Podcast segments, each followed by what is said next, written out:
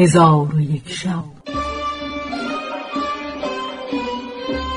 چون شب پانصد و نود و ششم برآمد.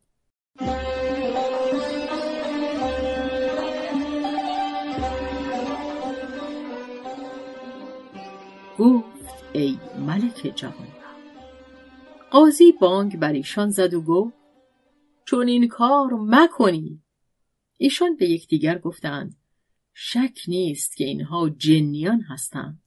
ولکن گاهی جنیان به صورت آدمیان درآیند و مانند ایشان سخن گویند. چون قاضی سخن ایشان بشنید از قرآن مجید آیتی برخواند و همسایگان را ندا در داده گفت به صندوق نزدیک شوی. چون نزدیک شدند قاضی به ایشان گفت من فلانم شما فلانید و ما در اینجا جمعی هستیم. همسایگان گفتند شما را بدین مکان که آورد؟ قاضی قصه بر ایشان خواند. آنگاه ایشان نجار حاضر آورده صندوق را بگشودند و قاضی و والی و وزیر و ملک و نجار را از صندوق به در آوردند و هر یکی را جامه به رنگ دیگر در بر بود. به یکدیگر نظاره کرده همی خندیدند. چون از زن بازرگان جویان شدند اثری از او نیافتند. دیدند که همه چیز خانه را با جامعه های ایشان گرفته و رفته است. آنگاه حاضران از برای ایشان جامه بیاوردند و ایشان جامه پوشیده شبانگاه به خانه خیشتن رفتند. تو اکنون ای ملک. نظر کن که آن زن با جماعت چگونه نیرنگ کرده. ای ملک من این حکایت گفتم تا مکر زنان بر تو آشکار شود که سخنان ایشان ننیوشی و پسر خود را که پاره دلت است نکشی و نام خود را از صفحه روزگار محو نکنی. چون وزیر سخن به اینجا رسانی ملک پند او پذیرفت و از کشتن پسر خود بازگشت. چون روز هفتم برآمد کنیزک فریاد زنان در پیش ملک حاضر شد و آتش بزرگ بیافروخت و گفت ای ملک اگر به انصاف داوری نکنی خیشتن به این آتش در فکنم که از زندگی سیر گشته ام و اکنون که می‌خواستم به آستان ملک حاضر شوم وصیتهای خود بگذاشتم و مال به مسکینان بذل کردم و تن به مرگ بنهادم. ولی اگر تو داد من ندهی پشیمان خواهی شد. چنان که پادشاهی از آزردن زنی نیکوکار پشیمان شد. ملک پرسی چگونه بوده است حکایت کنیزک؟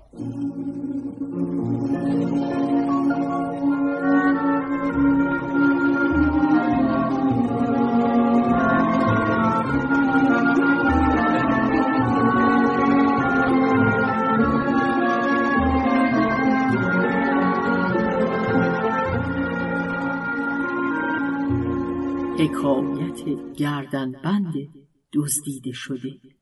جواب داد ای ملک شنیدم زنی پرهیزگار پیوسته پرستش پروردگار می‌کرد.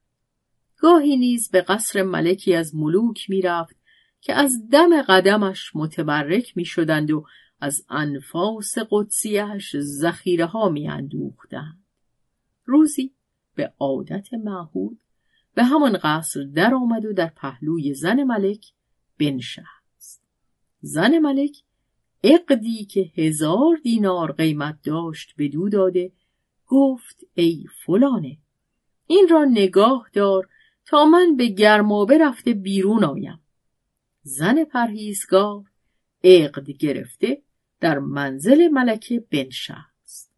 ملکه به گرمابه که در قصر بود برفت و آن زن عقد در پیش سجاده گذاشته خود به نماز برخواسته نماز همی کرد که پرنده ای آمده آن عقد برو بود و در یکی از شکافهای قصر بگذاشت و آن زن بر آن آگاه نشد.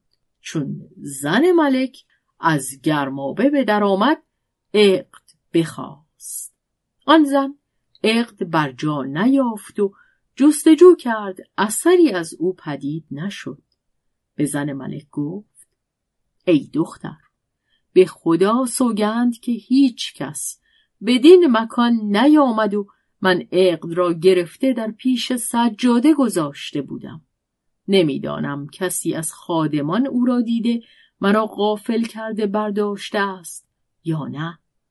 غیب را جز خدای تعالی کس نمی‌داند. چون این خبر به ملک رسید زن خود را فرمود که آن پرهیزگار بیگناه را بیازارد و داغش بنهد. چون قصه به دینجا رسید بامداد شد و شهرزاد لب از داستان فرو بست.